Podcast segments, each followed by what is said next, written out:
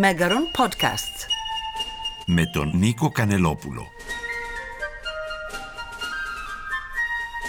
Δύο νέους μουσικούς με ταλέντο και λαμπρό μέλλον φιλοξενούμε στην αίθουσα Δημήτρης Μητρόπουλος στο Μεγαρομουσικής Αθηνών για να συζητήσουμε για το ρεσιτάλ που θα ακούσουμε στο τέλος της συζήτησης ένα ρεσιτάλ με ένα πλούσιο, ποικίλο και ενδιαφέρον πρόγραμμα.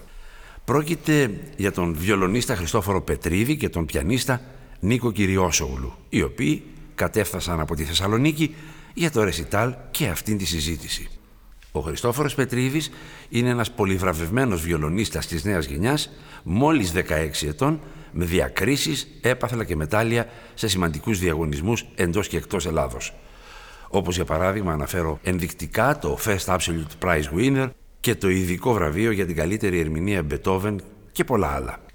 Τον νεαρό βιολονίστα πλαισιώνει και συνοδεύει σήμερα ο πιανίστας Νίκος Κυριόσογλου. Νέοι άνθρωποι λοιπόν με λαμπρό μέλλον στη σημερινή μας συζήτηση.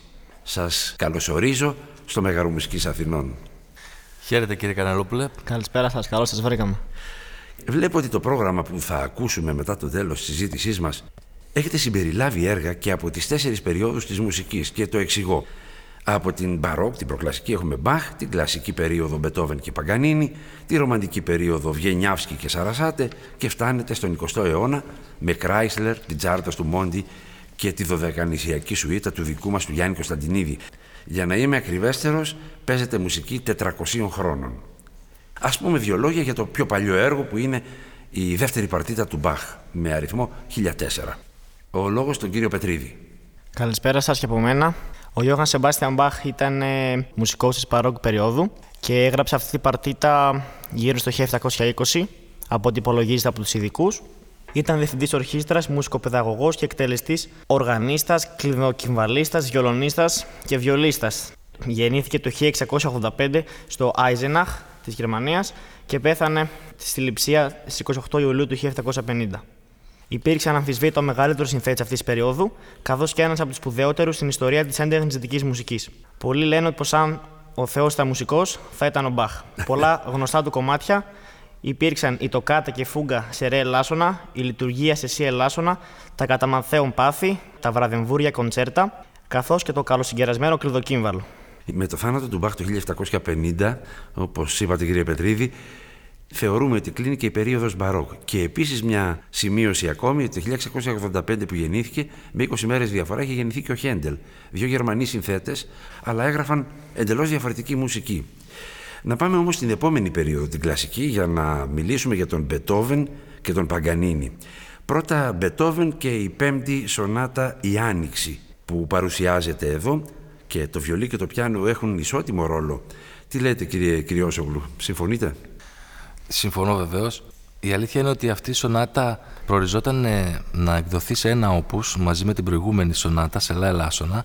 Ωστόσο δεν έγινε αυτό για λόγους που δεν γνωρίζουμε. Παρ' όλα αυτά η σονάτα της Ανοίξης Έλιος η Άνοιξη, όπως πιο σωστά λέτε, είναι ένα έργο πάρα πολύ φρέσκο. Είναι ένα έργο απίστευτου λυρισμού, αλλά και ελεγιακών διαθέσεων στην πορεία της επεξεργασίας τόσο του πρώτου μέρους όσο και του φινάλε.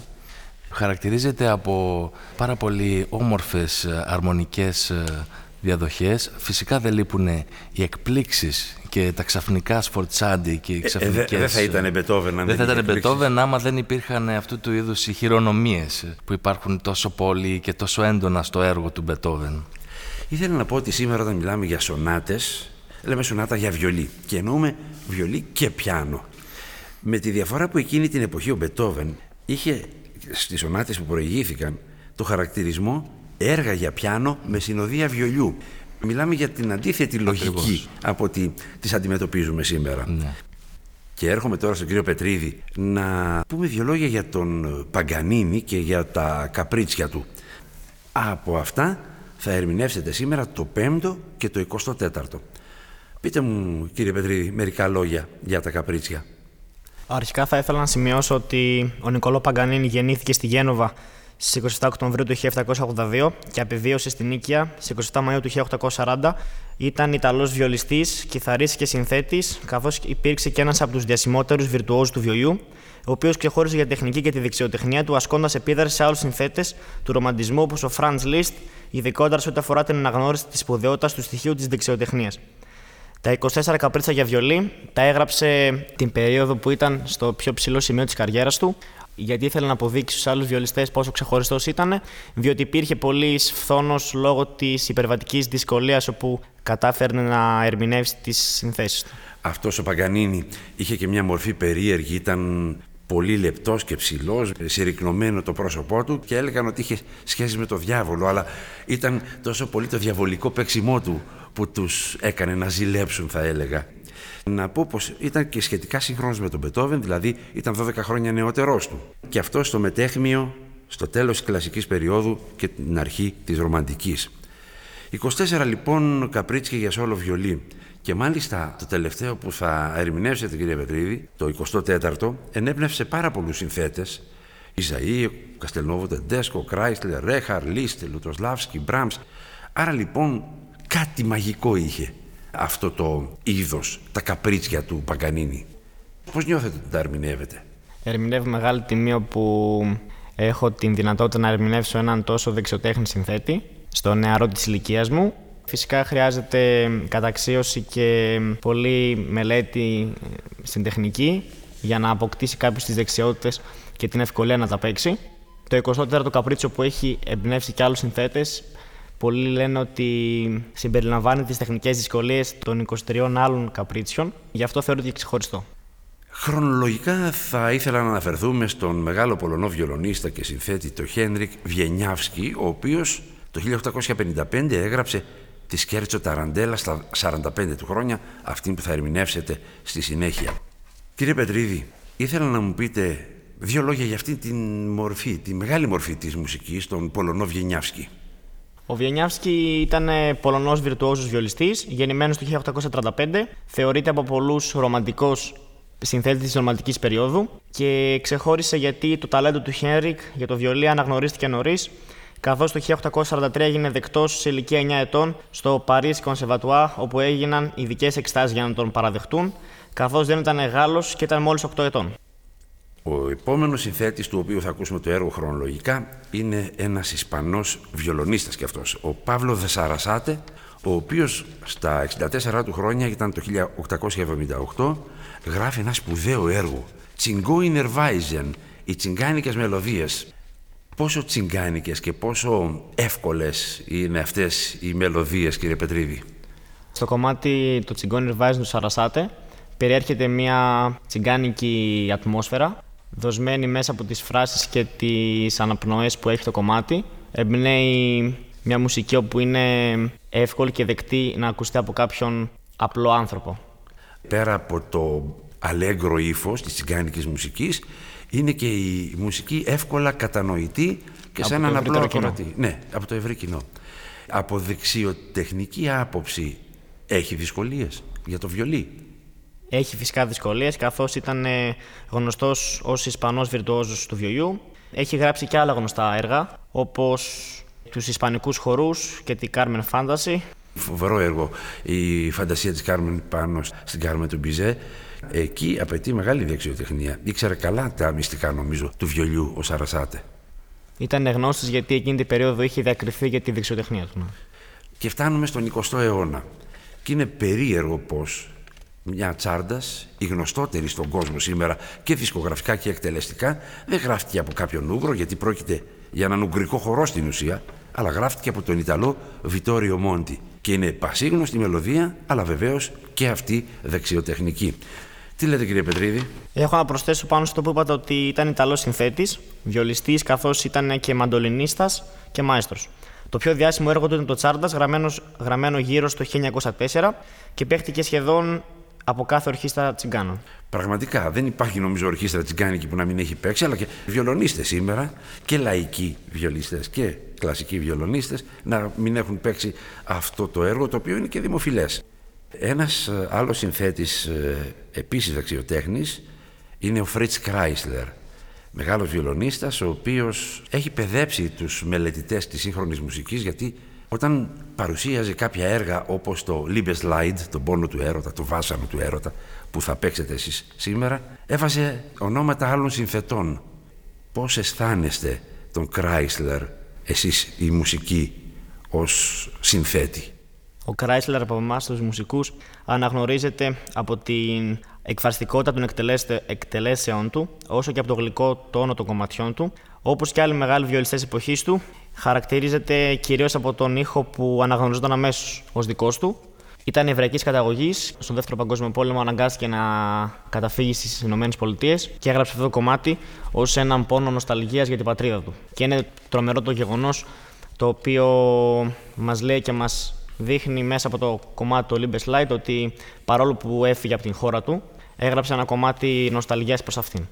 Για τον Chrysler έχω να προσθέσω ότι όλοι ξέρουμε τις ηχογραφήσεις από τις αρχές του αιώνα που σώζονται, πολλές σώζονται, ναι. και είναι αυτός ο φανταστικός βιολονιστικός ήχος που έχει κάτι από τον 19ο κιόλας αιώνα ο οποίος ευτυχώς μας έχει κληροδοτηθεί στις νεότερες γενιές και ακούμε την επαφή του βιολονίστα με τη χορδή, την παραγωγή του βιμπράτο κτλ. Και είναι μια σπουδαία παρακαταθήκη. Πράγματι, πολύ σωστά, ε, κύριε, κύριε Οσογλού, γιατί από αυτές τις ηχογραφίες που είναι βέβαια πολύ παλιές και με τα προβλήματα της ακουστικής, είναι προφανές αυτό, ε, λέγεται πως ήταν και πολύ απαιτητικός με τους πιανίστες συνοδούς. δηλαδή δεν μπορούσε να συνεργαστεί με τον οποιοδήποτε πιανίστα. Ναι, αυτό το οποίο εγώ μπορώ μόνο να υποθέσω ε, είναι ότι η γραφή του Chrysler στα έργα τα οποία τουλάχιστον έχω παίξει εγώ εκεί είναι αρκετά, είναι τα περισσότερα μορσόντες αλών και αυτού του είδους τα έργα.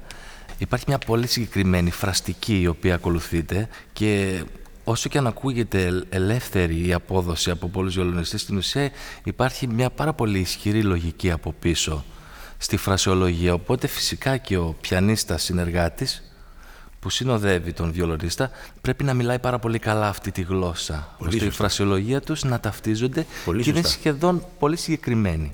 Και φυσικά ένας τόσο σπουδαίος μουσικός σολίστ πρέπει να έχει και ένα σπουδαίο, εξίσου σπουδαίο συνεργάτη στο πιάνο. Δεν παίζει μόνος του και είναι λογικό. Το τελευταίο χρονολογικά έργο είναι αυτό που γράφτηκε στα μέσα του 20ου αιώνα από τον δικό μας, από τον Σμυρνιό Γιάννη Κωνσταντινίδη με την κανονική μορφή του ονόματός του γιατί τον γνωρίζουμε και ως Κώστα Γιαννίδη στην ελαφρά μουσική. Από αυτήν τη σουίτα, την πρώτη δωδεκανησιακή, η οποία έχει έξι μέρη, θα ακούσουμε τα μισά, δηλαδή το πρώτο, το πέμπτο και το έκτο, από τη δημοτική μουσική παράδοση στη συμφωνική μουσική. Κύριε Πετρίδη. Ο Γιάννης Κωνσταντινίδης ήταν ε, συνθέτης του 20ου αιώνα, περισσότερο γνωστός με το ψευδόνυμο Κώστας Γιαννίδης στον χώρο του ελαφρύου τραγουδιού, ενώ με το πραγματικό του επώνυμο υπέγραφε τα έργα τους σοβαρή συμφωνική μουσική, την οποία θα ακούσετε. Ήταν επίσης ένας από τους πλέον διακριμένους Έλληνες συνθέτες, μαέστρους καθώς και πιανίστες. Ο Κωνσταντινίδης λοιπόν πιανίστας, αλλά έχει γράψει πολύ ενδιαφέροντα μέρη για το βιολί. Έτσι δεν είναι σε αυτή την σουίτα. Βεβαίως η οποία είναι επεξεργασία των δημοτικών ήχων, αλλά και το βιολί έχει έναν καλό ρόλο. Ναι, το κάθε μέρος από αυτά τα τρία που θα παίξουμε, τα μισά των έξι, είναι νησιώτικοι χωρί της Ρόδου, της Καρπάθου και θέλουν να μας δείξουν την ανάμνηση πολλές φορές της ελληνικής ιστορίας. Και της ελληνικής μουσικής, την οποία άκουγε και γνώριζε ο Κωνσταντινίδης, έτσι δεν είναι; Αυτό ακριβώς, ναι. Αυτό που θέλω να προσθέσω για τον uh, Γιάννη Κωνσταντινίδη είναι ότι για μένα είναι από τους σπουδαιότερους Έλληνες συνθέτες, ίσως ο σπουδαιότερος στον 20ο αιώνα, μαζί με τον Νίκος Καλκότα, ο οποίος ε, για μένα κατατάσσεται ως τεράστιο κεφάλαιο της Εθνικής Μουσικής Σχολής. Έτσι είναι. Ως συνεχιστής του Λαβράγκα, των άλλων προτεργατών της Εθνικής Σχολής, αλλά και της Επτανησιακής Σχολής, που παρόλα αυτά που υπήρχε και διαμάχη μεταξύ Καλομήρη και Επτανήσεων, όπως γνωρίζουμε. Για μένα ο Κωνσταντινίδης θα έπρεπε να είναι ο πρωτοστάτης στην Εθνική μας Σχολή. Γιατί νομίζω ότι ο τρόπος με τον οποίο συνέδεσε τα φολκλωρικά ελληνικά μουσικά ακούσματα με τον τρόπο της δυτικής ε, αρμονικής γραφής και λυρισμού μπορούν να συγκριθούν άνετα με αυτά του Μωρίς Ραβέλ και είμαι πραγματικά πολύ περήφανος που παίζω σήμερα Γιάννη Κωνσταντινίδη με τον Χριστόφορο Πετρίδη και που είμαστε τόσο τυχεροί που έχουμε έναν τέτοιο συνθέτη. Εγώ ανυπομονώ, όπως και οι αγροτές μας φαντάζομαι, να ακούσουμε αυτή τη μουσική την οποία μας περιγράψατε και τους συνθέτες είναι ο Χριστόφορος Πετρίδης, ο οποίος θα παίξει βιολί. Καλή επιτυχία εύχομαι. Σας ευχαριστούμε πολύ. Καλή ακρόαση. Και ο κύριος Νίκος Κυριώσογλου που θα παίξει πιάνο. Καλή επιτυχία και πάλι. Ευχαριστούμε πάρα πολύ για τη συνέντευξη. Και γενικότερα καλή επιτυχία να σας ευχηθώ στην καριέρα σας, στη ζωή σας, γιατί προσφέρετε κάτι μοναδικό. Να είστε πάντα καλά και να μας προσφέρετε θεϊκή μουσική.